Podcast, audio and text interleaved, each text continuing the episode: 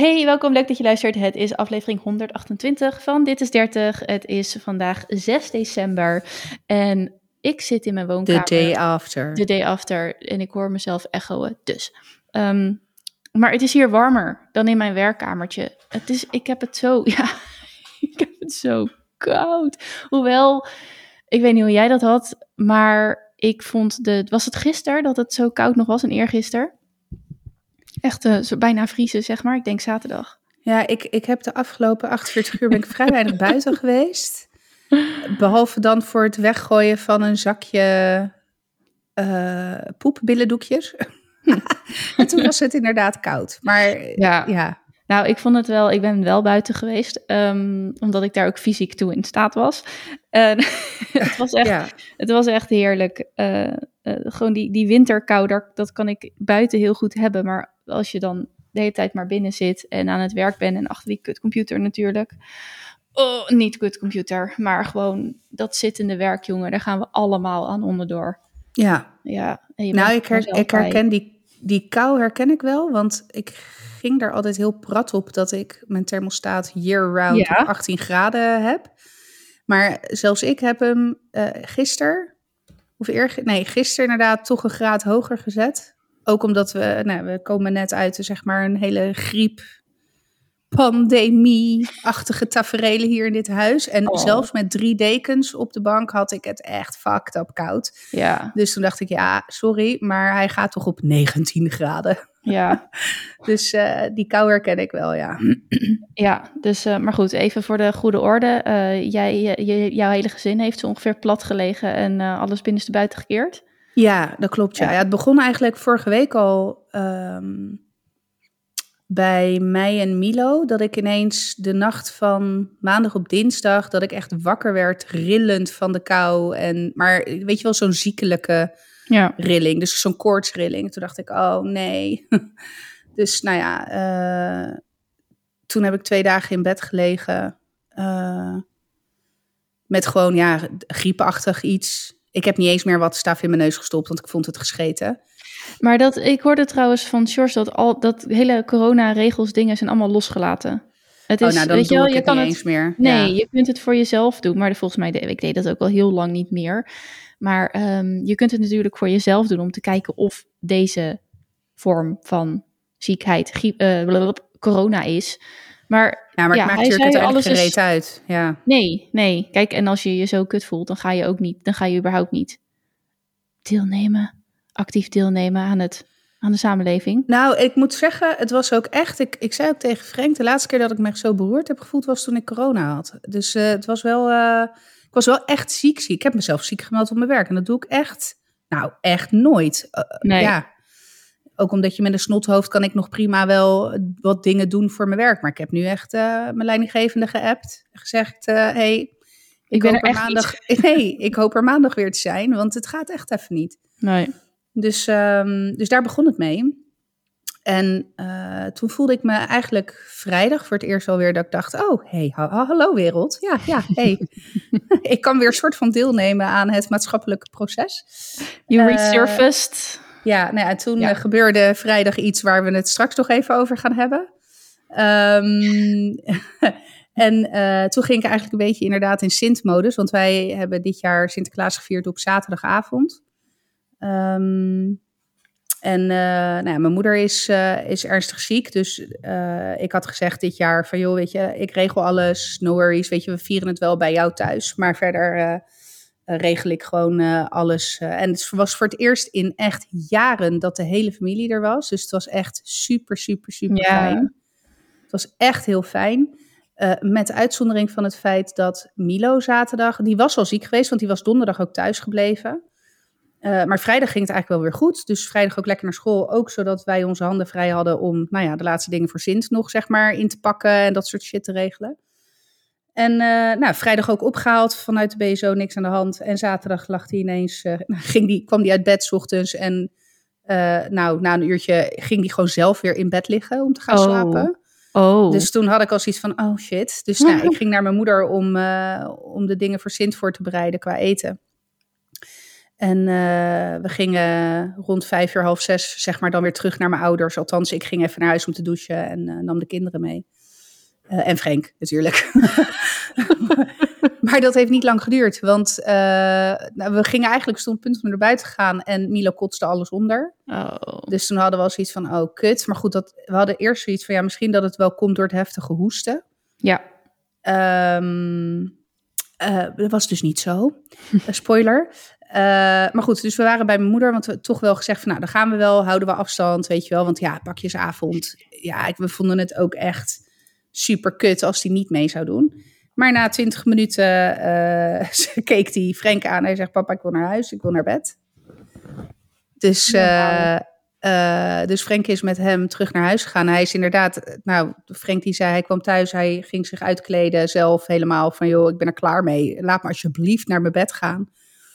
Dus, dus uiteindelijk toch niet helemaal met de hele familie samen, want Frank en Milo die waren dus weer thuis. Ja.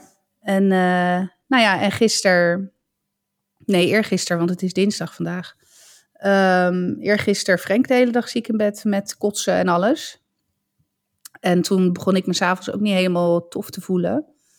En uh, nou, ik was gisteren aan de beurt. Dus uh, de enige ja. die zich kranig heeft geweerd is, uh, is Zeno.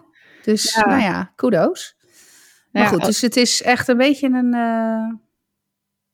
It, it, has been a week, zeg maar. Ja, precies. Ja, ik vraag me wel eens... Ik vraag me dat, niet dat het echt toevo iets toevoegt, maar ik vraag me af, krijgen we nu de hele tijd opnieuw corona met z'n allen? Net als dit is best heftig.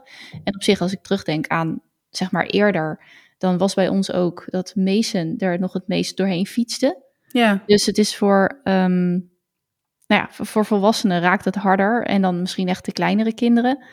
Nou ja, goed, anyway, um, lekker boeiend. Je bent gewoon ziek geweest en uh, daar hebben we het allemaal maar gewoon mee, uh, mee te dealen. Maar ja, zullen we maar gelijk doorgaan in jouw helweek? Uh, ja, mijn vrijdag, ja. ja. Zo. Nou, dat was wel, die heeft er ook wel ingehakt. Ik, ik ging vrijdag naar mijn auto en die had ik al vanaf maandag niet aangeraakt. Want ja, we waren allemaal ziek, zwak en misselijk. dus ik, ik startte mijn auto en in plaats van een Hyundai iX35 had ik ineens een Harley Davidson onder mijn reet. Er kwam een geluid uit, jongen. Echt niet te doen. Schrok je dus, ook echt? Ja, ik schrok echt. Ja. ja, dit, was, dit is echt van... Want ik heb wel nog een klein stukje gereden, omdat ik dacht, nou, weet ik veel. Stilstaan, ik heb echt nul verstand. Ja, weet ja. ik dat. Ik heb echt even doen. disclaimer, nul verstand van auto. Maar echt 0,0 verstand van auto's. Dus uh, nou, toen na dat klein stukje dacht ik, nee, dit is niet kou en weet ik wat. Ik ga gewoon maar weer braaf terug naar de parkeer... Uh, naar het parkeervak. Dus ik had de auto weer neergezet. Dus ik, uh, ik Frank ondertussen gebeld. Ik zeg, hoor je dit op de achtergrond? Hij zegt, ja, wat is dat? Ik zeg, dat is onze auto. dus hij zo, what the fuck? Ik zo, ja, ja, dat dacht ik ook, zeg maar, toen ik de sleutel omdraaide. Dus ANWB gebeld. En uh, die kerel die eigenlijk al na drie minuten, hij zegt, wacht voordat ik ook maar iets kijk. Ik duik er even onder. Hij zegt, ja hoor, je katalysator is gejat. Maar echt, maar echt, ik kreeg van jou dat berichtje en ik dacht, hoe, uh, huh? Ja, gewoon een, nou dat... er is gewoon, oké. Okay. Ja, dat een, dacht ik een, ook. Er is een onderdeel ja. aan de onderkant van je auto afgezaagd en meegenomen. Ja. Wauw. Ja, dus uh, en die, die man, die ANWB, het schijnt dus echt een heel ding te zijn. Ja, ik, en je weet, ik ben helemaal niet van onder een steen liggen, maar de, hier heb ik echt bij onder een steen gelegen bij deze nieuwsflash, uh, zeg maar. Maar het schijnt al best wel een tijdje hoor, al een jaar of twee een ding te zijn. Uh, om katalysatoren onder auto's vandaan te jatten. Want er zitten edelmetalen in, in die katalysatoren. Ja, en die zijn best wel wat waard. Het dus, is puur uh, en alleen om, de, om het om Ja, de het is alleen vanwege de... Ja, er zit palladium in en platina. Of in ieder geval palladium, dat weet ik zeker. Uh, dus er zitten allerlei duur, of hele dure materialen in... die bijvoorbeeld ook in smartphones zitten, weet je wel. Ja, ja. En uh, ja, met al, dat, die prijzen, die, of die waardes van die, van die metalen... die, die reizen de pan uit. Dus die dingen die zijn echt wel een paar honderd euro waard. En het is echt letterlijk 30 seconden werk om zo'n ding onder een auto vandaan wow. te jatten. En wij hebben dus een Hyundai iX35, dat is zo'n SUV-model. Dus die staat relatief hoog op zijn poten, zeg maar, ja, op zijn wielen. Ja. Dus je kan daar vrij makkelijk onder. Um, Maar goed, eh, dus je kan, ja, je kan er wel mee rijden in die zin. Je auto gaat er niet van kapot als je er niet mee rijdt. Je mag er alleen niet mee rijden. Ten eerste vanwege de uitstoot, maar ook vanwege de herrie. Ja. Het, is echt, het was echt bizar hoeveel geluid er uit die auto Ja, ik moet terugdenken aan mijn eerste autootje... waar ooit geloof ik een uh, scheur in de uitlaat of zo... of het laatste stuk van de uitlaat was ik, was ik kwijtgeraakt of whatever. Ja, dan, dan, ga je ook, dan kom je ook met een, met een Renault Clio'tje uit 1993 de bocht ja. alsof je met een of andere monster truck aankomt rijden. Ja, nou dat. Ja, maar echt. Het was echt, uh, het was impressive. Dus nou ja, de auto uh, weggetakeld ehm, richting garage, het eerste garagebedrijf. En, ja, hoe, en hoe vaak had je toen al gehuild? Nou, ik was toen nog niet aan het huilen. Want ik, ik was meer gewoon... Ik had echt stom verbaasd. Ja, ja. Ik was in eerste instantie echt perplex. Dat ik echt dacht, wat de actual fuck? Ja. ja maar ook omdat ik, ik... Ik heb die nachten dat ik zo ziek was, heb ik echt heel slecht geslapen. En ook eigenlijk maar één nacht in bed geslapen. De rest beneden op de bank. En ook regelmatig gewoon rondgedopt of dan weer paracetamol en Nurofen erin geknald om te kijken, weet je wel. Dus ik was ook, ja, ja, up and around, zeg maar, soort van. En dan ga je natuurlijk ook gelijk van, ja, wat nou als ik toch door het gordijntje had gekeken, oh, weet je wel. En nou ja, dat soort. En, en toen dacht ik ook meteen, ja, en dan? Ja, waarschijnlijk had ik 1 en 2 gebeld. En had ik misschien zelfs nog wel met mijn domme kop, weet ik veel, naar buiten gerend of zo, schreeuwend. En toen dacht ik ook meteen, nou ja, doe maar niet, hè. Dat is niks waard om dan want weet jij veel, voor hetzelfde geld hebben ze ineens een mes bij zich of whatever the fuck. Ja. Maar goed, dus, um, dus in eerste instantie was ik vooral uh, perplex. En gelukkig konden we de auto van mijn moeder lenen. Uh, dus die, die hebben we nu ook, zeg maar, voor de time being. Dus Frank is toen naar die garage toegereden. En, en toen kwam het eerste helmoment. Want die eerste garage kwam met een geschatte um, kostenpost van 3900 euro. Ja, precies. En uh, ik vraag het ook omdat jij stuurde mij wat foto's door. En bij de aanblik van die auto die op die ja. uh, sleepwagen gaat. Ik weet niet of dat helemaal de goede term is, maar je snapt wat ik bedoel. Het, ik kreeg echt een soort. Mijn hart zonk echt in mijn ja. schoenen. Gewoon van. Jezus, wat moet je nou, weet je wel? En niet dat een auto nou heilig is, maar iets wat je zo aangedaan wordt. Ja, zo, maar zo en, voelde het ook echt. Ja. Het voelde echt alsof mijn auto, nou ja, eh, weet je, een auto, het is maar een auto, maar het is wel uh, nogal een essentieel onderdeel van je dagelijks leven, zeg maar. En het is een soort verlengstuk van je woonsituatie. Ja. Het is echt iets persoonlijks. Overigens, ook voor de luisteraars, George komt binnen, die laat ik gewoon binnenkomen hoor. Dus je hoort iets van een gerommel op de achtergrond. Maar, um, uh, maar goed, die eerste garage kwam met een, um, uh, een, een raming Estimat van... van ja, van ja, 3900 euro. En... Um, nou, toen, toen zonk echt helemaal de moed mee in de schoenen. Want ik had ook inmiddels op internet gelezen dat heel vaak verzekeringen dit soort schade niet vergoeden. Och. Uh, dus toen dacht ik echt, ja, what the fuck. En, en dan ga je ook meteen in de modus van, ja, weet je, het is niet meer een nieuwe auto. Er zit 150.000 kilometer op. Is het het überhaupt nog waard? Oh, maar dan, oh, ja. ja. Uh, dus dan ga je die molen, molen in. Um, maar goed, dus ik had ook, mijn, mijn oom die is... Um, uh, die heeft zijn eigen autoglasbedrijf en heeft vroeger ook heel, eh, heel veel met, nou nog steeds sleutelt hij uh, met auto's. Dus die heeft gewoon heel veel kennis. Dus ik, uh, toen ik mijn moeder belde, zei ze ook van joh, bel, bel Fernand even. Dus ik had mijn oom gebeld en die zei, het eerste wat hij zei, ja, maar dat is echt belachelijk. Je moet hem daar weghalen. Dit slaat echt Als nergens in die, op. Die, die, die 3900 ja. euro, die was belachelijk. Ja, ja oh. die was belachelijk. Oh. Ja, dus um, en mijn vader die zei het ook. Eigenlijk iedereen die ik sprak die, nou ja, meer kennis heeft van auto's als ik. En dat zijn er nogal wat, want hè, Hens, ik weet niks van auto's. Nee. Die zeiden meteen, nee, weg, weghalen daar. En die kerel van die eerste garage, die heeft ook, die ging ook, hè, want Frank die had godsdank ook meteen gezegd, ja, dat ga ik niet betalen. Oh, die, on the spot. Ja, ja. dus die, die kerel die zei gelijk van, joh, ik ga wel je verzekering bellen om te kijken wat er met de verzekering te regelen is.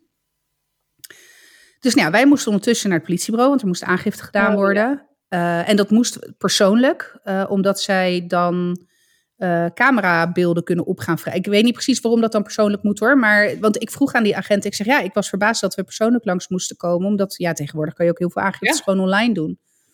En er is niet een, hè, ik ben niet in elkaar gemapt of zo, zeg maar. Um, maar ze zei dat dat altijd het protocol is op het moment dat er ook beeldmateriaal of camerabeelden opgevraagd gaan worden. Mm. Uh, dus nou ja, prima. Dus we hebben aangifte gedaan. En uh, uh, nou, toen uiteindelijk zijn we gebeld door die eerste garage. En toen bleek, en toen kon ik weer beginnen met ademhalen. toen bleek dat onze verzekering het wel vergoedt. maar ehm, wel alleen als, ze bij, als we naar een bepaalde garage gingen die dan oh, ja, als, gelieerd waren, zeg maar, aan hun. Ja, ja, waar ze een afspraak mee hebben. Dus net als met, het doet een beetje denken aan de zorgverzekering die ook afspraken maakt met ziekenhuizen. Precies. Dus, um, dus, nou ja, dus wij hebben dat opgezocht. Uh, dus toen moest die auto nog naar die garage. Uh, dus toen hebben we toch een stukje nog gereden. Of Frank heeft toen toch nog een stukje gereden met die auto. Want ja, nogmaals, hij, er kon mee gereden worden. Het is niet dat je je motor daarmee uh, Nee, maar je gaat echt kapot. Als je, gaat echt kapot van schaamte. Als je, ja, ja, ja. Maar goed, Frank die heeft dus toen nog die auto naar die andere garage gereden. Uh, en ook die garage zei, ja, met alle respect, maar 3900 euro slaat echt nergens op. Um, hij heeft de, de, schade geschat op 1500 euro, nog steeds veel geld. Maar ja, maar dat even is van een andere orde. Ja, ja, ja, dat het zoveel kan Ik snap, ja, nu ik zelf Nou, ik voelde me echt wel enigszins genaaid ook hoor, door die eerste garage. Van joh, je probeert hier gewoon een slaatje uit te slaan. Ja, dat, dat gevoel blijft van over. En ik ben nu zelf natuurlijk ook heel erg bezig met prijzen. En wat vraag je nou voor je services en voor je diensten? En uh, dan heb je nog steeds in de vorm, in de zin van mijn aanbod, daar kan je een verschil van mening over hebben. Van wat, wat gaat het uiteindelijk opleveren?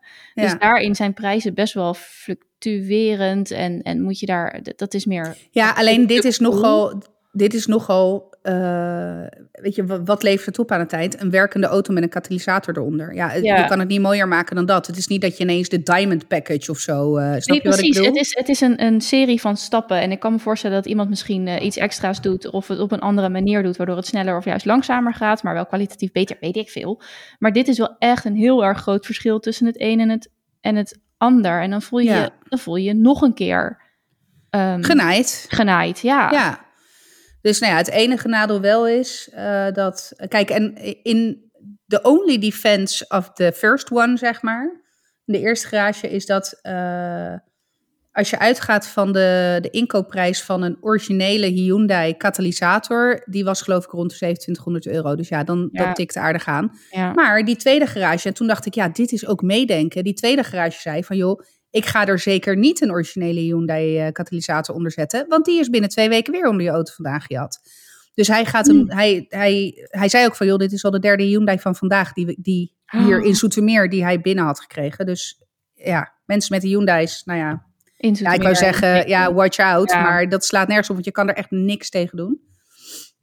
Um, maar goed, dus die zei van joh, ik, uh, ik plaats juist een katalysator eronder waarvan het bekend is dat er in ieder geval minder van dat soort edelmetalen in zitten, zodat de kans op, op recidive kleiner is. Dus... Ja, en hoeveel zin heeft het ook nog? Ik zeg niet dat je auto morgen uit elkaar valt van 150, hij kan nog een keer 150 draaien. Maar ja, hoeveel zin heeft het dan nog? Dat weet ik niet hoor. Om dan er zeg maar zo'n originele onder te zetten. Ja, ik heb echt geen idee. Maar het, het was voor mij vooral het idee dat hij daardoor de kans kleiner werd dat hij nog een keer eronder er vandaan werd gehaald. Toen dacht ik, ja hoor, en uh, prima. Hij zegt het enige is dat ja, het kan tot vier weken duren voordat, uh, voordat dat onderdeel geleverd wordt. Juist omdat er dus zo'n hype is op oh. katalysatoren. Maar ja, je zit ook in de decembermaand. En dus ja. Moet waarschijnlijk uh, vanaf de andere kant van de wereld komen. Ja, probably. Ik weet het niet hoe dat, hoe dat precies zit. Ja. Nou, ik weet wel dat mijn, mijn zwager die werkt ook in de automotive en hij is dan op de marketing uh, actief. Maar hij zegt ook, uh, in Europa moeten we ook echt kijken van wat kunnen we überhaupt aanbieden in welk land? Omdat er qua onderdelen sinds corona zijn al die ja. productielijnen en die supply chains, zeg maar, die zijn ja. zo overgetrokken. Ja. Um, hij werkt ook voor een Aziatisch merk, dus dat, hè, weet je wel, dus dat, maakt het uh, in die zin, uh, moet ook echt letterlijk vanaf de andere kant van de wereld komen. Dus dat is best een nieuwe uitdaging, in ieder geval voor autobedrijven. Uh, en hij zit dan natuurlijk in de verkoop van nieuwe uh, auto's die, uh, die hij dan eh, helpt met marketing. Maar ja, um, ja, het is een bekend, uitdaging is. Ja. ja. het is een bekend probleem inderdaad. En, en dat is ook de reden bijvoorbeeld waarom tweedehands auto's steeds duurder worden. Hè? Omdat ze steeds gewilder zijn. Ook, ja, omdat ze dan wel gewoon zijn zoals ze willen. Hij zegt, ja. ja, de ene automatische achterkleppen, weet ik veel wat. Hij zegt, ja, dat, dat is... Dat wil bij wijze van spreken iedereen op een nieuwe auto. Dat je zo je voeten onder doet en, ja, dat, en dat hij open gaat. Ja. dat is natuurlijk heerlijk. Maar hij zegt, ja, dat, dat, in de ene, nou ja, dat, dat zijn dan van die dingen die je misschien al wel in een tweedehands auto vindt. Eh, weet je wel, even voor mij dan. Uh, wat leuk dat we het nu over auto's hebben, Guy. We hebben wel nou, een aflevering echt. opgenomen over auto's en autorijden. Ja. ja. Goed, het is, het hele situatie is niet leuk. Het duurt het nu vier weken voordat jij je auto terug hebt? Waarschijnlijk, ja. ja ze tot vier weken zeiden. Ja, het is helemaal afhankelijk van wanneer, van wanneer dat, uh, dat onderdeel binnenkomt. Hij zegt, want het erop zetten uh, is 30 minuten werk. Dus dat is, omdat het aan de buitenkant van het chassis is. Ja, ja, het is een kwestie van die auto omhoog zetten. Uh, het weer aan elkaar lassen. En, en je bent weer klaar, zeg maar. Dus het, het werk zelf is echt uh, drie, keer, drie keer niks. Ja. Dus ja, ik moet wel heel eerlijk zeggen, want uh, gisteren, nee, eergisteren kwam de politie nog hier bij ons langs. Mm en hebben ze inderdaad, zijn ze buurtonderzoek gaan doen. Dus ze hebben overal aangebeld, camerabeelden opgevraagd, brief in de bus gedaan. Dus echt kudo's voor hoe serieus het wordt opgepakt.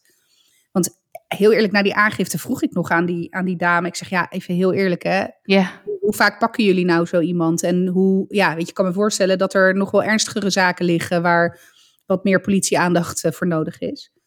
Uh, toen zei ze ook, van, nou, we pakken ze toch nog wel. Ja, ze zegt zeker niet altijd, maar we nemen dit wel heel serieus. Nou, en ik moet eerlijk zeggen, kudo's, want ze hebben inderdaad, zondag zijn ze dus nog langs geweest hier.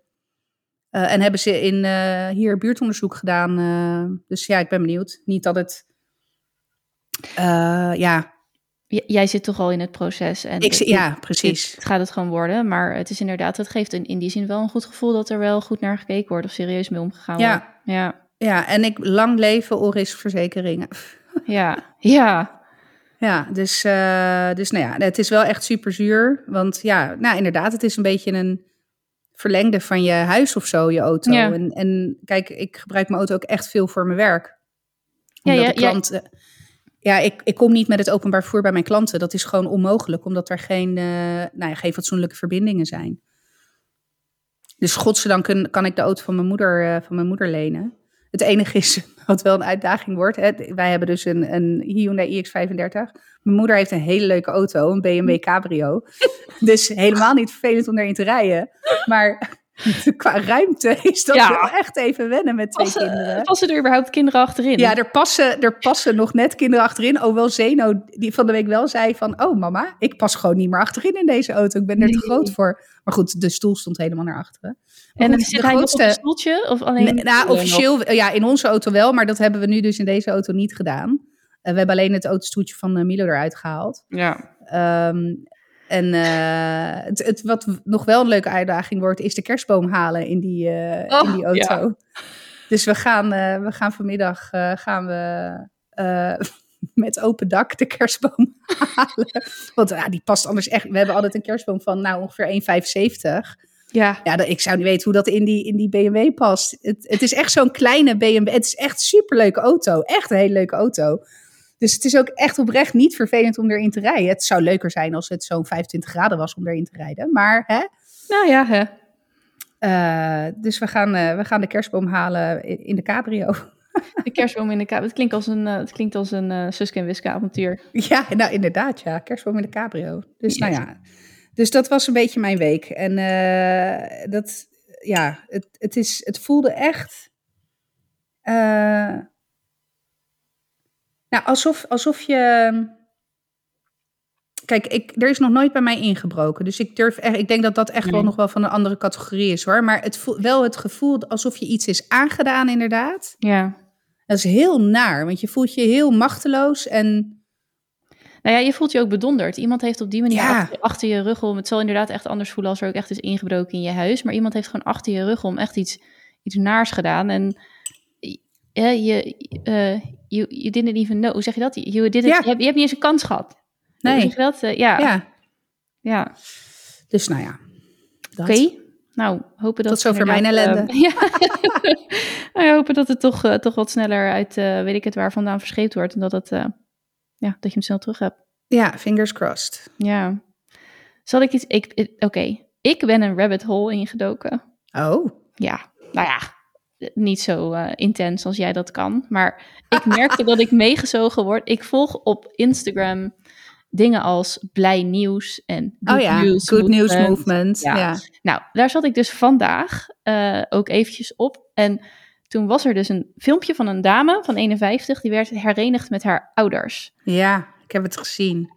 Ik was gefascineerd. Ze was dus. Ja. Nee, ja, ze was 53. Ik zeg het niet goed. Ze is 53 en ze is na 51 jaar herenigd met haar ouders. Omdat ze als peuter gekidnapt is door haar babysitter. Nou, ik krijg echt rillingen, gaan echt heen en weer over mijn ruggengraat. Dat, dat, wauw, weet je wel, zoveel dingen die me dan gelijk bezighouden. Je wordt dus gewoon opgevoed door iemand die jou heeft gestolen. Je weet, je denkt dat je iemand bent, maar dat, dat ben je niet. Want uh, ze heette Melissa en ze was dan Melanie genoemd. Ze is opgegroeid als Melanie.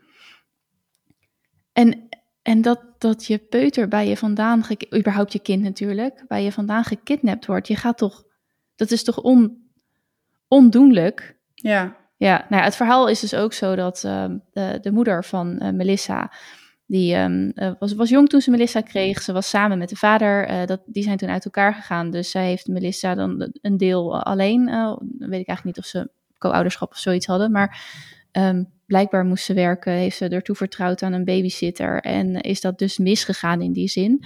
Maar uiteindelijk zijn de ouders van Melissa dus nog wel weer bij elkaar gekomen, omdat ze uh, weer met elkaar in gesprek raakten en re reconciliation. En hebben ze dus nog vier kinderen gekregen. Maar zo'n gemis, zo, zoiets, dat, dat tekent natuurlijk überhaupt je leven, je hele gezinsbeleving. Um, want in principe, ze is natuurlijk gewoon een volle zus van de al, andere. die, al die ja. anderen. Ja. ja, ik kan me daar. Ik, ik, I can't get my head around it. Maar ze is dus uiteindelijk gevonden um, in november, geloof ik. 22 november. Uh, en ja, zo, zo zijn ze weer bij elkaar gebracht. Nou, als je ook ziet. Ja, via een DNA-match, toch? Dus ze hadden. Zo, ja, want je kan volgens mij. Uh, ik weet het niet zeker hoor. Het kan ook een ander verhaal zijn. Maar uh, voor, wat ik had begrepen was dat ze via een DNA-match een andere relative had gevonden. En zo het balletje was gaan rollen. Maar dat durf ik niet met zekerheid te zeggen. Nee, ik uh, moet eerlijk zeggen dat ik mijn rabbit hole ging ook eerder helemaal in op dat gevoel. Dat ik echt naar die moeder en ja. die vader en uh, ik, kon er ook niet over uit. Ik heb maar, ben maar blijven kijken naar die gezichten. Ja. Ze lijken zo op elkaar. En uh, ze hebben ook, want zij is relatief dichtbij haar ouderlijk huis opgegroeid, volgens mij. Ja, ja uh, 30, 50 kilometer of ja, zo. Dus ja, echt ja. 20 minuten rijden bewijs van, of een half uurtje rijden. Dus dat was natuurlijk helemaal uh, bizar. Dat ik dacht, jezus, dan, dan, dan wordt je kind van je gestolen. En dan, dan groeit je kind nou op, op spuugafstand ja, van je op. Dus ja. je kan bij wijze van spreken nog elkaar tegenkomen bij dezelfde target. Uh, even, ja, precies. Zonder dat je, nou ja. Maar waar dat je... Als er ook maar genoeg tijd voorbij is, zonder dat je weet dat het je eigen kind is. Ja, ja. Ja. Ja, maar dat zijn dus dingen dat ik denk, hoe, hoe... Mensen leven verder met de meest gruwelijke dingen, hè? Ja. Maar hoe, hoe gaat dat dan? Hoe, ik kan me daar, dat is zo'n diep ellendig gevoel dat ik daar gewoon niet niet bij kan. En je hebt natuurlijk. Uh, um... Oh, ik zit nu ook weer te scrollen hoor, sorry. Nee, geeft niet. Nou, wat, wat, wat ik, ik denk, hè, ik, dat, ik, probeer altijd die gedachten, zeg maar, wel op tijd te stoppen. Maar ik heb het meest inderdaad als ik een film zie of een docu of. Uh, nou, net zoals met de Vatican Girl, dat was natuurlijk ook een meisje wat, uh, ze was wel ouder, ze was 16, maar goed, ook een kind wat on, hè, ontnomen wordt van de, van de familie. En dan probeer ik me altijd voor te stellen dat ik, hè, men zegt altijd het allerergste wat je over, kan overkomen als ouder is het verlies van je kind. Um, ja. En dat denk ik inderdaad. Uh, maar ik denk dat het misschien nog wel een tand heftiger is als je je kind verliest, maar niet weet of het, hè, dus als je kind wordt uh, ontvoerd of nou ja, verdwijnt en je gewoon niet weet of je kind nog leeft of niet. Dat lijkt me echt uh, ne nog next level. Want kijk, ja. het verlies van je kind omdat je kind overlijdt is natuurlijk echt.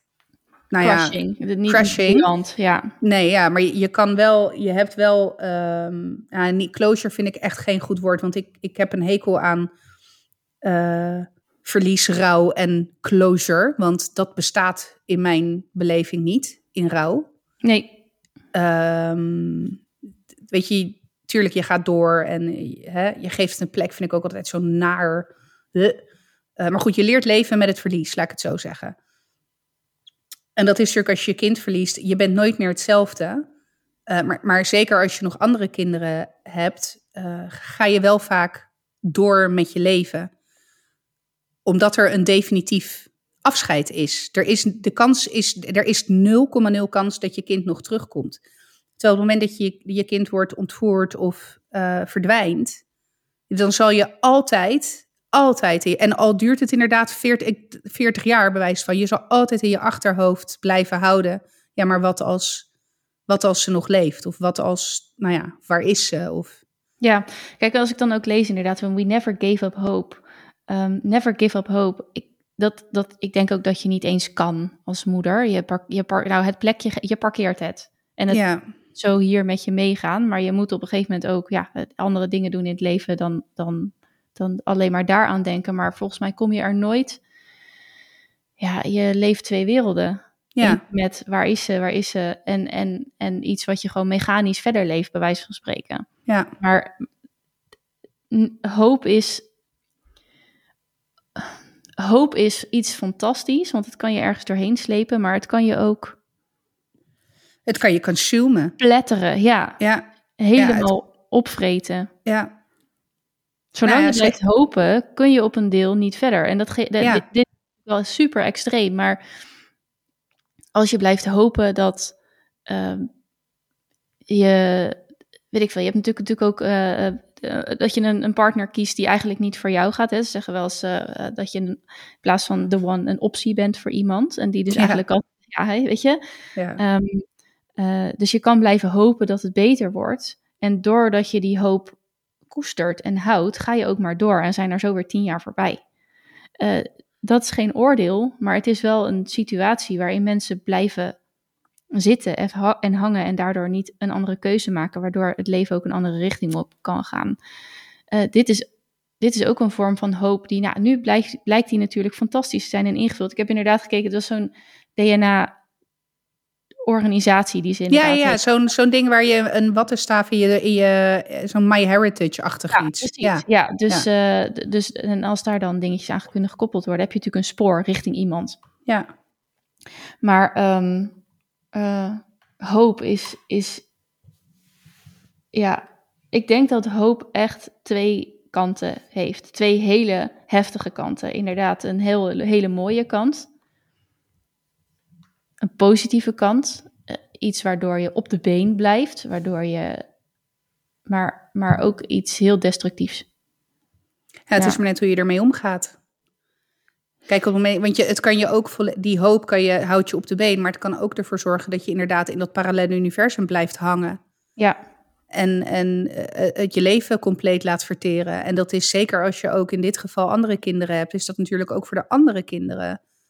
Uh, draagt dat zijn, zijn lot, zeg maar? Of hoe zeg je dat? Uh, um... Ja, heeft dat invloed? Als je, terug, ja. terugdenkt aan, aan de fontein, wat ik natuurlijk een paar weken geleden aanhaalde en wat ik, uh, dat boek wat ik heb gelezen. Sowieso als het om kinderen gaat, is ze nooit weg. Dus de plek in die, zij zal altijd de oudste zus... In het systeem blijven. In het systeem blijven. En helemaal als het gewoon volle, een vol, het is een volle zus. Ja. Zij zijn een gezin van zeven.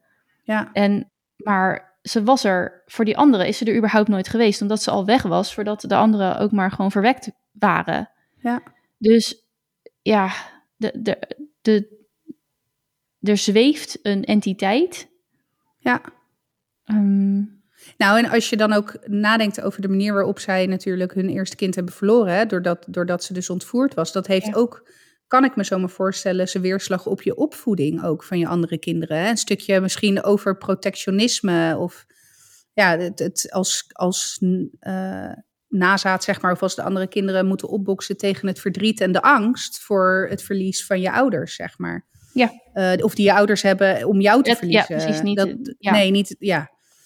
Dus nou ja, goed. Ik, ik heb het ook gezien. Ik vond het een heel heftig verhaal. Tranen trekken natuurlijk. Maar goed, ik moet regelmatig huilen bij uh, de Good News Movement uh, uh, filmpjes. maar op een positieve manier. Weet je wel, vaak een soort van faith in humanity restored-achtig ja. iets, ja. weet je wel. ik vind het een hele fijne pagina om te volgen. het is echt een soort van soul uh, Warming. Ja, ja. Ziel, zielenstrelend uh, Instagram-account. Uh. Ja, het is ook gewoon een good news movement, weet je wel. We, de, we hebben echt niet, je hoeft echt niet je ogen te sluiten voor de dingen die gebeuren. Maar ja, ja, ik moest er gisteren nog aan denken toen het over we stevenen af op een recessie. Zal allemaal ongetwijfeld zo zijn, maar ik krijg dat dus op dit moment niet zo mee. Waardoor bijvoorbeeld in mijn bedrijf, ik, ja, ik, heb, ik kan wel zonder angst de dingen uitproberen. In plaats van dat ik denk, er komt een recessie aan, ik moet iets verzinnen. Dat zou misschien naïviteit kunnen zijn. Aan de andere kant uh, levert het me heel veel stress. Nou, ik bedoel, um, voorkomt het heel veel stress. Omdat, ja, je weet het niet. Sorry, nee, en ik ben ook een firm believer in wat je aandacht geeft, dat groeit. Dus op het moment dat je daar heel erg op gaat focussen, ja, dan, dan ik bedoel, ik wil niet zeggen dat dan het universum je, hè, eh, maar het is wel, het, brengt een bepaalde mindset met zich mee, waardoor je, nou ja, in dit concreet geval misschien angstiger bent om bepaalde, nou ja, veranderende keuzes te maken. Ja.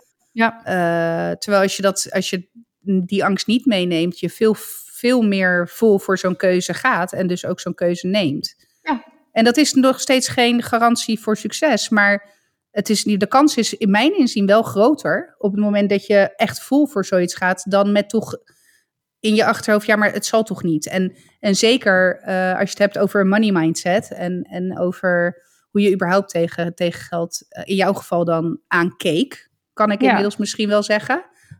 Er is nog een, er zijn nog stappen progress, te gaan. Maar, ja, nee, maar precies. Maar, ja. Um, uh, maar goed, ik heb hem ook gelezen inderdaad, dat we afsteven op recessie en dat er een koopkrachtverlies van 4% is beraamd voor volgend jaar. Ja. Ja, weet je, ik, ik, we hebben net Sinterklaas achter de rug. Ik heb geen moment hoeven nadenken over inderdaad of ik een cadeautje wel of niet kon kopen financieel. Ja. En dan denk ik, ja, zolang dat, uh, zolang dat zo is, um, ja. Nou, ik word de laatste tijd ook best wel vaak overspoeld. Nou, best wel vaak. dit is nu een, twee of drie keer gebeurd dat ik echt overspoeld word door een gevoel van dankbaarheid. Ik hoorde. Ik was hier ook in mijn eentje en ik moest. Ik, ik ging, ik, stond, ik zat op de stoel mijn schoenen aan te trekken om de jongens te gaan halen van de week, vorige week een keer. Uh, ik was in mijn eentje thuis en toen kwam er een liedje op de radio wat ik nog herkende van het moment uh, dat George en ik echt met elkaar verder gingen. Nou, ik werd compleet. En ineens realiseer je dan ook dat je je droom leeft. Nou, meer dan. Je, leef, je leeft meer dan je droomleven van toen. En ja. je weet het wel, maar ineens kon ik dat zo voelen. En zat ik echt, weet je wel, tranen over mijn wangen. Maar gewoon good tears, weet je wel, happy tears. Gewoon zo ontzettend dankbaar. En dan denk ik, ja, wat... Natuurlijk wil je voorwaarts of wil je iets anders. Of misschien wel meer of anders. Of meer vrijheid of meer, meer relaxedheid. Maar ik kon ineens zo... Nou, het was ook een vorm van... Het was bijna een soort... Als je het dan over closure hebt. Niet echt closure, maar je, het was een markering van een stuk ook weer. Van ja, hoe zit ik er nu bij? En we did it, zeg maar. Of I did it. En dat, is, uh, dat, zijn dan, dat zijn dan waar je zeg maar tien jaar geleden, of misschien is dat voor jou als luisteraar ook wel herkenbaar, waar je een aantal jaar geleden gedacht had van daar zou ik echt wel, daar zou ik echt met heel mijn leven voor tekenen als ik er op dat moment zo bij zou zitten. Ja, dan als je, als je dat realiseert, dan, um, ja, ik werd eventjes, uh, en muziek doet dat dan wel Mm Met muziek, vooral teksten, muziek. Die, um, George heeft dat totaal niet. Die, die kan echt niks met teksten of muziek.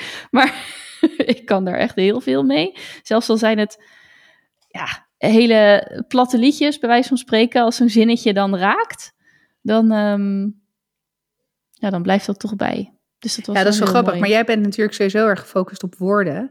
Ja. Ik heb het met melodie. Ik heb het, dus ik heb het veel meer met uh, nou ja, de melodie van bepaalde liedjes. Daar hebben we het ook een tijdje geleden over gehad toen we het over klassieke muziek ja, hadden. Ja. Dus ik, ik heb dat inderdaad met bepaalde herinneringen. En dan zodra ik dan de eerste noot hoort van zo'n liedje, dan ben ik weer terug daar. En dan is de tekst, sommige ken ik inderdaad, nou, wordt ook wel eens de human jukebox genoemd. Ik vroeger, nee maar serieus, maar dat, vroeger had ik dus ook echt, dan, dan maakte ik het mijn missie en dan zocht ik zocht ik songteksten op en dan ging ik die dus ook echt uit mijn hoofd leren. De grap is, uh, Zeno heeft dat ook. Ja. Die heeft nu uh, dat liedje. Ja, dan denk ik ook gelijk, oh, waarom moet het nou dat liedje zijn? Maar de remix van uh, I'm Blue, da ba oh, ja, ja, dus ja, I'm, I'm gonna have the best fucking, fucking night, of, my, life. life. Ja. ja, dus ja, precies. Dus hij kijkt me dan ook iedere keer zo aan. Dus op een gegeven moment ben ik het ook gewoon keihard mee gaan zingen. Ik denk, joh, thuis hè, vind ik het helemaal goed. En als ja. je het buiten zingt, dan is het freaking in plaats van fucking. Oh ja, oké, okay, dat is goed. Dus, uh, dus, maar dan zit hij dus inderdaad met zo'n songtekst. En dat is natuurlijk tegenwoordig op Spotify heel makkelijk. Ja. Dus dan zit hij de hele songtekst zo, uh, zo mee te lezen en te memorizen. Maar vroeger ging ik dan inderdaad op songteksten.net of zoiets. Ja, en dan ging ik die hele songtekst uit mijn hoofd, uh, uit mijn hoofd. Maar dat was ook op een gegeven moment was het dan, want dan, sorry, had ik de radio aanstaan. En dan moest je echt super snel zijn. Want ja, voor, hè, en dan had je nog zo'n modem wat...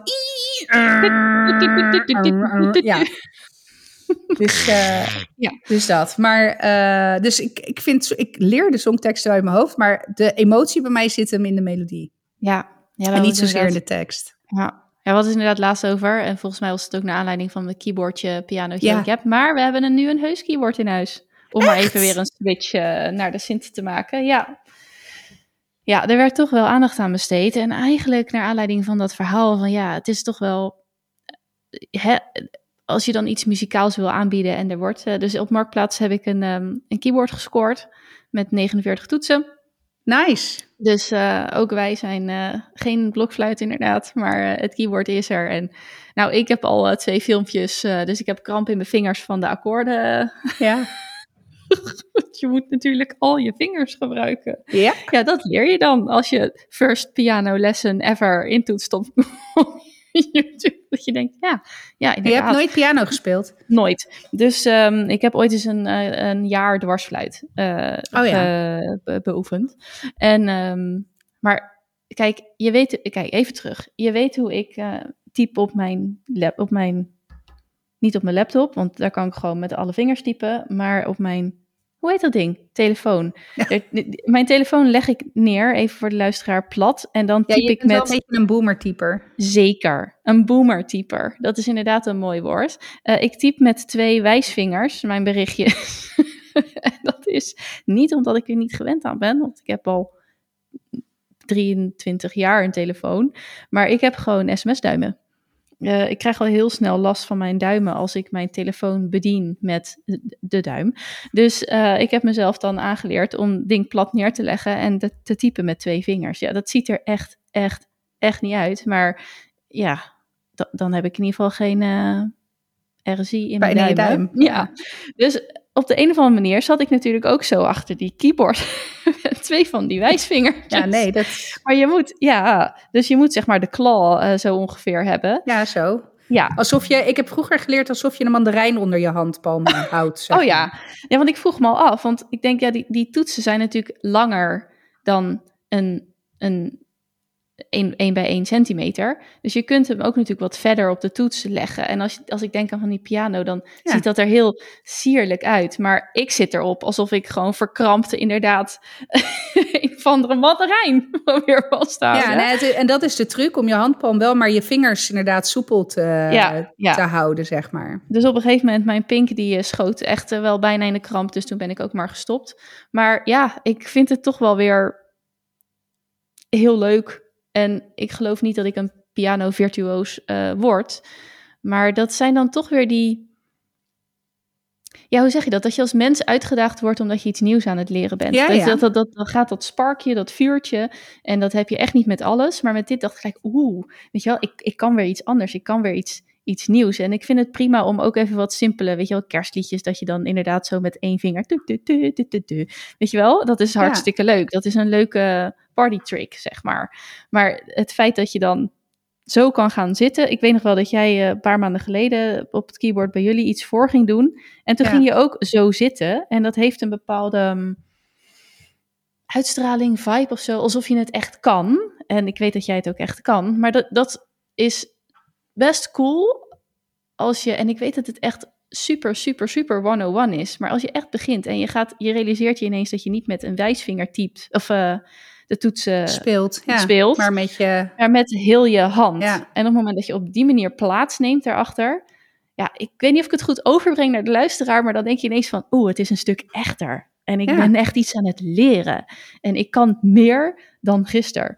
Uh, dus dat is cool. Dus ik ben heel uh, benieuwd. Um, inmiddels uh, wordt er regelmatig... Hij staat dus in mijn werkkamer. Er zit een koptelefoonuitgang op. Ja. Heel fijn. dus dat is zeer prettig. En uh, natuurlijk worden ook alle special effects uitgeprobeerd. Oh en vooral, ja, vooral het, het demo-knopje wordt dan aangezet en dan moet dan een kwartier lang op gedanst worden. Nou, dat is vrij heftig, al is het demo-muziekje best leuk. Dus, um, maar ja, ik, um, er zijn ook, weet je wel, heel veel filmpjes voor kinderdingetjes. En um, ja, het is, ik vind het tof. Ik ben er blij mee. Uiteindelijk bleek het ook nog, uh, ging ik de keyboard op Marktplaats. En ik denk, nou die. Dus ik klik het aan en toen bleek het ook nog een bekende te zijn. Een, uh, een, een fijne bekende. Dus dat was ook wel heel grappig. Oh, grappig. Ja, ja, ja. Dus wij hebben een, uh, een keyboard van een oud klasgenootje van, van Jaden dan weer. Oh, wat lachen. Het is heel leuk, ja. Dus dan sta je gelijk met zijn moeder heel eventjes bij te kletsen. Dus um, ja, die overigens naar de andere kant, die gaat naar Zuid-Afrika verhuizen. Toen dacht ik, hè? Ja. Wauw. Ja. En dan zit ik dus met Vet. assen, hè. ik denk, ja. ik, durf, ik durf niet naar Drenthe. Maar nee hoor, hop. Dat is ook wel weer inspirerend om... Uh, om iemand zo te spreken. Ja, dus uh, keyboard. Maar wat, um, ik was ook even benieuwd naar wat jullie uh, meeste in het oog springende Sint cadeau uh, was. Um, jeetje, van een vraag. Nou, ik, wat ik heb gegeven, en dat is wel. Um, Oké, okay, wij hebben zeg maar pakjesavond, maar en daarnaast hebben we, of nou niet daarnaast, maar tegelijkertijd hebben we dan met volwassenen loodjes trekken. Ja. En ik had dit jaar mijn moeder uh, getrokken. En ik moet heel eerlijk zeggen dat ik dat echt wel uh, lastig vond. Uh, ik, ik, heb net al verteld, mijn moeder is, is, echt wel ernstig ziek. En dan is toch um, zo'n gedicht best beladen. Weet je, wat ga, wat ga, je, wat ga je erin zetten, zeg ja. maar. Dus ik, ik heb daar echt best wel op geworsteld. En ook op een cadeau. Want mijn moeder, hè, mam, je had, maar, je had alleen een bol.com bon van 25 euro op je verlanglijstje gezet. Ja, daar kan dus echt precies niks mee. Dus die heb ik ook niet gekocht. Nee. maar ik heb dus uiteindelijk heb ik, uh, kersthangers uh, laten maken met foto's uh, erop. Wow. van eigenlijk iedereen die er ook die avond bij was. voor in de kerstboom. Wat een goed idee. En dan een, ja, da, dank je. Dank je. met daarbij dus ook het, de gedachte dat dus, dus hè, alle dierbaren in december dichtbij er zijn. En nou, daar ook omheen een gedicht gefabriceerd. niet geheel onverdienstelijk, al zeg ik het zelf. Um, dus dat is denk ik het. En, en ik, kon, ik, ik had dus één set besteld voor haar. Maar ik had dus ook, ik had eigenlijk een tweede schaduwset besteld. Of tenminste, ze kwamen per twee. En die heb ik dus aan alle dierbaren ook uitgedeeld, oh, ja, zeg maar. Ja. Dus iedereen had zijn eigen setje met, met die kerstballen, zeg maar. Of kerst, ja, het zijn geen ballen, uh, maar platte hangers. Uh, platte hangers van aluminium met, met een foto erop. En dat, ja, die viel echt in de smaak. Dat ook, weet je, ik had ik verteld hè, van de gouden penis die ik had gekocht voor mijn oma. Dat was natuurlijk wel het meest hilarische cadeau. Maar mijn oma heeft me echt nog twee keer gebeld om te zeggen hoe ontroerd ze was door dat cadeau. En dat het echt het mooiste cadeau was dat ze had gekregen. Dus dat vond ik echt wel tof. En ik ben sowieso met, met Sint, maar überhaupt met cadeautjes, ik probeer daar echt. Ik, er, er is, en dat, en dat meen ik oprecht, ik vind niks leukers dan cadeautjes nelen, zeg maar. Ja. Uh, en ik, ik, daar gaat echt een hoop tijd en effort in zitten om te bedenken wat ik dan, waar ik iemand dan echt gelukkig mee kan maken. Um, dus ik vond het heel tof dat it hit home, zeg maar. Want dat, ja. dit heeft echt wel aardig wat voet in de aarde gehad. Ook qua denkproces. Van, ja, wat moet ik in godsnaam geven? En nou ja, dat. Dus dat, dat, was, een, dat was een hit. En uh, bij, de, bij Milo is het lievelingscadeautje is een... Ik ga even kijken, want ik zag hem er net hier op tafel liggen. Oh, hier. Is een sleutelhanger in de vorm van een regenboog. Echt waar? Oh. Ja. Ja, daar was die echt. Uh, en dit, ik, ik had bij uh, Lobbes, geloof ik, of Love Speelgoed of zo. Ik ben, dit is ook van Grim. Dus dat zijn van die. Oh ja, die Grims. De, ja. Ja, en, en ik ben fan van dat speelgoed. Uh, en ik zag deze ertussen zitten. En toen dacht ik, ja, dit, is, dit vindt hij wel leuk. Maar echt niet gedacht dat het zo'n enorme hit was. Nou, en hij vindt dit helemaal fantastisch. Dus bij, bij Milo, het, het sleutelhangertje van, van Grim, ja. van, van de regenboog. Uh, en bij Zeno was het cadeau was toch wel het Toad Adventures spel op de Switch. Oh ja. Uh, maar ook de Ninjago Lego set. Ah, ja, ja, ja. ja. Dus, uh, dus dat was wel de shizzle. En um, kijk, wij doen wat, wat wij meestal doen is met Sinterklaas geven we hè, een, een deel van de cadeautjes. En dat zijn dan nou ja, het was het niet, zo'n set is ook gewoon 30 euro. Dus het zijn niet mhm. hele kleine cadeautjes. Maar, en de, we pakken meestal uit met kerst. Dus dan is het in kwantiteit minder. Hè? Dus we hebben niet 30 cadeautjes onder de boom liggen. Maar de cadeautjes die we hebben, die zijn wel dan. Uh, nou, stel dat ik een keyboard zou geven, dan zou ik het keyboard onder de kerstboom leggen en niet op pakjesavond geven. Ja. En wij zitten er nu, de, nu voor kerst er toch aan te denken om dat Lego Boost uh, te kopen. Die, die robot die je kan programmeren van Lego. Um, voor allebei samen dan. Ja. Want uh, Milo heeft nu ook uh, Lego gekregen. En dat, uh, en dat is een 8 plus Lego. En dat, dat zet hij vrij ja. relaxed in elkaar. Dat ik denk, nou. Dan... Dat, hebben we, dat hebben we hier ook inderdaad. ik wou zeggen ook Milo. Nee, Louis is inderdaad ook echt Lego. Vindt hij echt fantastisch. En ik kijk al niet eens meer naar de, naar de, naar de datum. Nee, naar, naar de leeftijd. Naar de leeftijd, ja. Dat, nee. dat, is, dat gaat hem zo makkelijk af. Um, wel leuk, want het maakt het voor jezelf ook heel leuk. Kijk wat ik heb voor mezelf heb uh, gekregen van Sinterklaas. De oh, Lego bloemen. Ja. Oh, die staat ook al heel lang op mijn lijstje. Ja, inderdaad, ik wil hem al twee jaar. En uh, ja. nu liep ik daar en ik dacht, uh, wat was trouwens op een, Black Friday, op Black Friday moment dat ik nog de, stadstart in moest. En dacht ik, nou, oh, neem hem nu ook gewoon mee. Want, Gewoon um, om, mijn, om dit dramatische ja. zielsmoment toch nog een silver lining mee te geven. Op te leuken. Dus nee, dat is echt... Oh, wat heb ik daar ook echt van genoten om dat in elkaar te zetten. En um, het staat ook heel erg, heel erg leuk. Maar ja, hetzelfde geldt voor de Lego hier thuis. je kan echt die hele... Louis die vindt de Minecraft dingen erg leuk. Maar, ja, ja, daar dus heb ik ook een setje van. Ja, die, je kan... dat is gewoon uit te breiden, uit te breiden ik vind het ook echt fantastisch om te doen. En hij, het enige wat hij wil is het in elkaar en dan weer uit elkaar en dan weer in elkaar. Nou, hè? laat mij maar schuiven. Ik vind dat zo leuk. Ja. Ja, geinig. Dus. Ja, dus, uh, dus dat. Uh, dat was. Uh, dat waren de hits. ja. Kersthangers, een regenboog en een switch-spel. En jij dan? Wat heb jij? Oh, wat heb ik gekregen? Ik heb. wat heb ik gekregen? Of voor jezelf uh, geregeld? Nee, nee, ik heb dit jaar geen enkel cadeautje voor mezelf geregeld. Nee, dat is echt, dat, terwijl ik dat normaal gesproken altijd wel doe. Uh, gewoon to even out, zeg maar, hè, ja, de pakketjes. Ja. Mm, maar dit jaar heb ik echt helemaal niks voor mezelf geregeld. Uh, wat heb ik gekregen? Ik heb een, een boek gekregen, meerdere boeken trouwens. Eén boek, die had ik al, dus daar was Sint een beetje in de war. Uh, maar dat, daar moest ik wel nog aan jou denken. Want ik heb het boek namelijk gelezen en ik vind het echt een heel leuk boek. Dat is het boek, volgens mij heb ik het hier ook wel eens genoemd. het boek um, wat je ouders hadden moeten lezen en ja. jij blij bent en je kinderen blij zijn dat jij hem Dat jij dit nu leest, ja. Ja, precies. Die heb ik gekregen. Dus nou ja, als je wil, hè, kan je, mag je hem, mag je hem hebben. Um, ik heb een boek gekregen van Sherlock Holmes. En dat is niet per se een boek, maar dat is eigenlijk een soort van escape puzzelboek. Uh, Dus daar zijn ah. tien kamers, soort van, op schrift dan, in een boek, waar je dan jezelf uit kan puzzelen. Dus dat vind ik heel erg leuk. Ik heb een boek gekregen van Visual Doing en dat heeft te maken met mijn zakelijk tekenen. Uh, die had ik op mijn lijstje gezet. Ik heb uh, een nieuwe borstel gekregen voor mijn krullen. Want na mm. vier weken glad haar heb ik nu eindelijk weer een keertje mijn haar gedaan. Omdat het erop lijkt, laten we het afkloppen, dat Luizen Valley verplaatst is naar een ander huishouden. Uh, en ik heb een oogpotlood gekregen van Victoria Beckham. Oeh. Ja.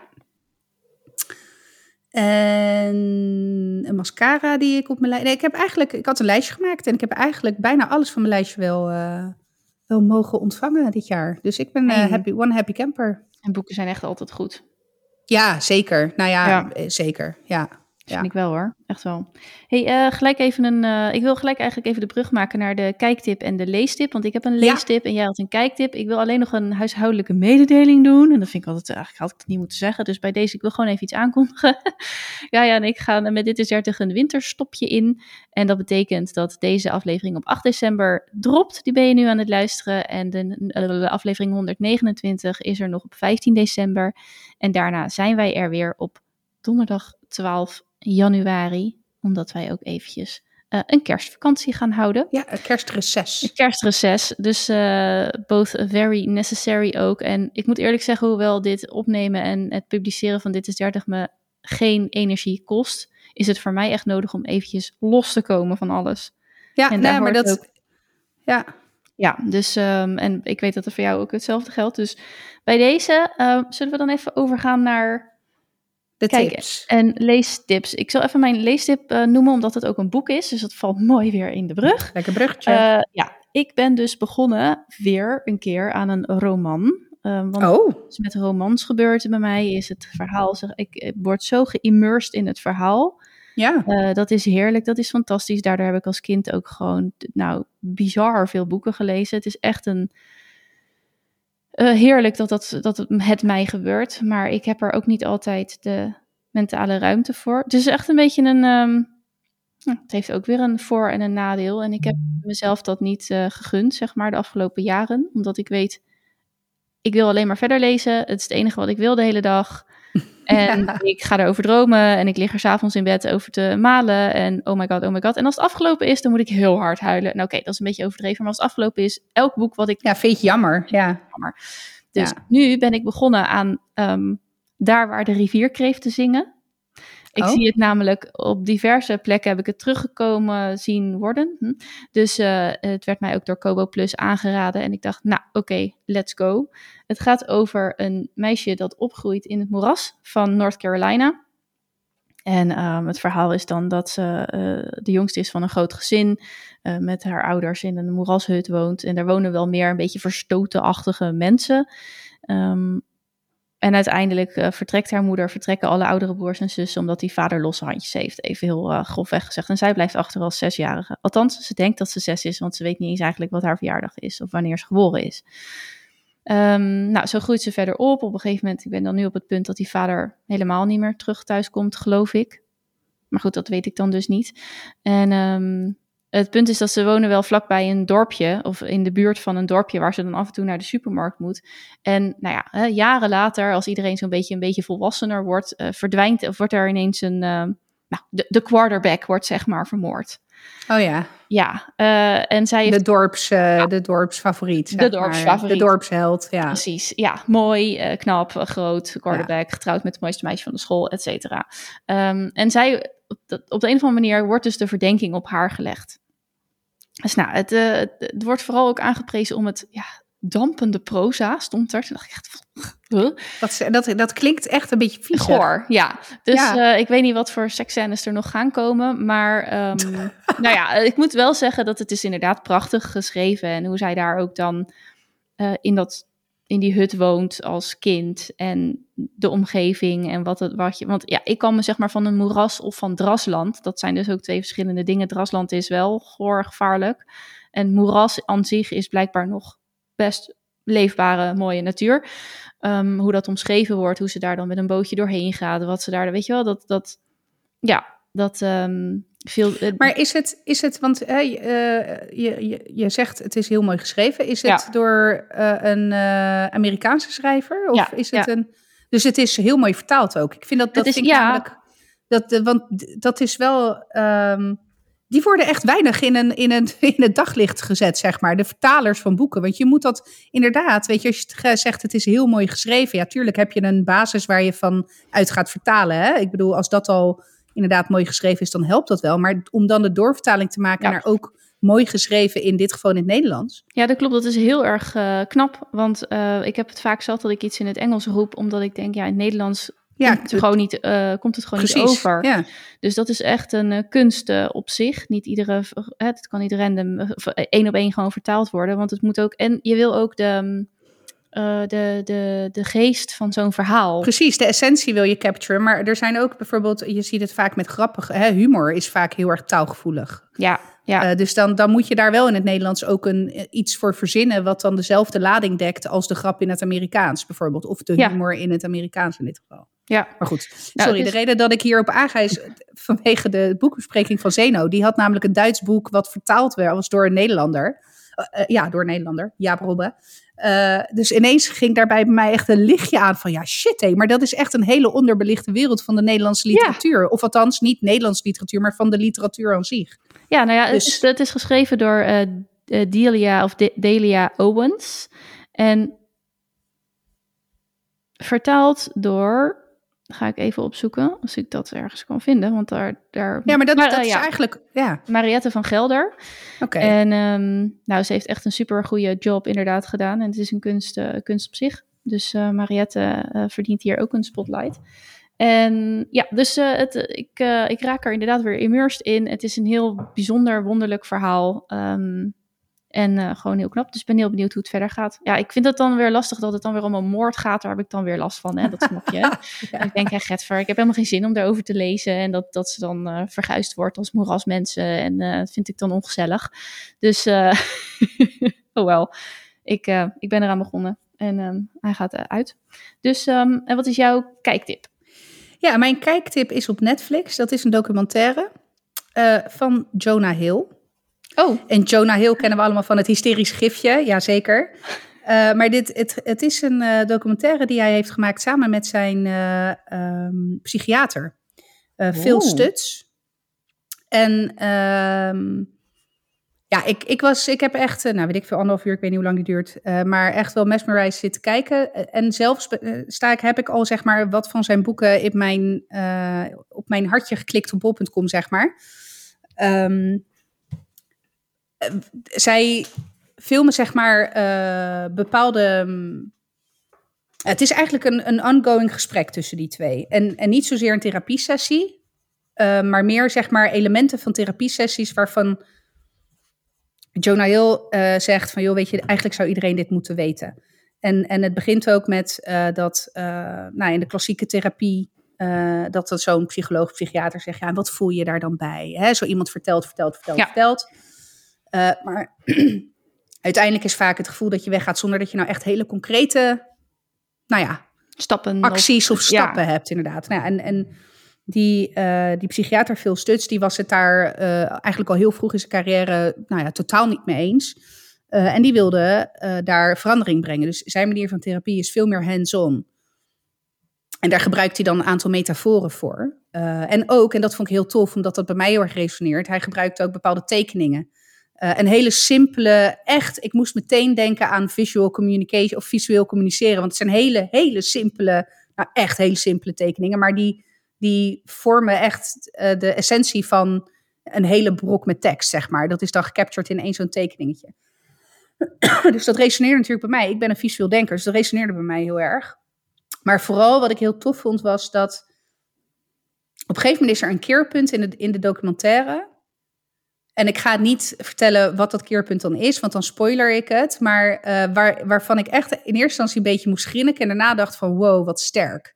Want uh, uiteindelijk, uh, en dan moet ik ook een beetje denken aan Brene Brown, uiteindelijk gaat het er vooral om dat je je kwetsbaarheid mag tonen, zeg maar. En dat dat de essentie is van een heleboel dingen in het leven. Dus op het moment dat jij je, je niet kwetsbaar kan opstellen, dan zal je ten alle tijde in een soort van eh, je beperkt de... Emotioneel niemandsland bevinden, zeg maar. Omdat je, ja, je kan dan nooit een echte, volledige relatie aangaan. En niet eens alleen liefdesrelatie, maar überhaupt hè, relatie in het leven. Maar nou ja, er waren een aantal dingen waarvan ik echt dacht, ja, ik, ik wil meer van deze man weten. Dus uh, Stuts heet de docu. Stuts, als in S-T-U-D-S? Nee, S-T-U-T-Z, want dat is ook de achternaam van de oh. psychiater, oh. uh, Phil Stuts. Um, en, en ik moet heel erg zeggen, ik ben al jaren fan van Jonah Hill, maar echt, echt al vanaf de eerste stappen die hij in Hollywood heeft gezet. Sorry, Eileen, die laat een pen vallen en vangt ze heel kundig op tussen ja. haar armen en er, ja, precies. Ja, tussen me, ja. Uh, dus ik vond het ook heel mooi om, om deze kant van hem uh, te zien, ook in, in al zijn uh, kwetsbaarheid. en het was gewoon heel tof om twee mannen te zien die zich mm. op die manier kwetsbaar durfden op te stellen.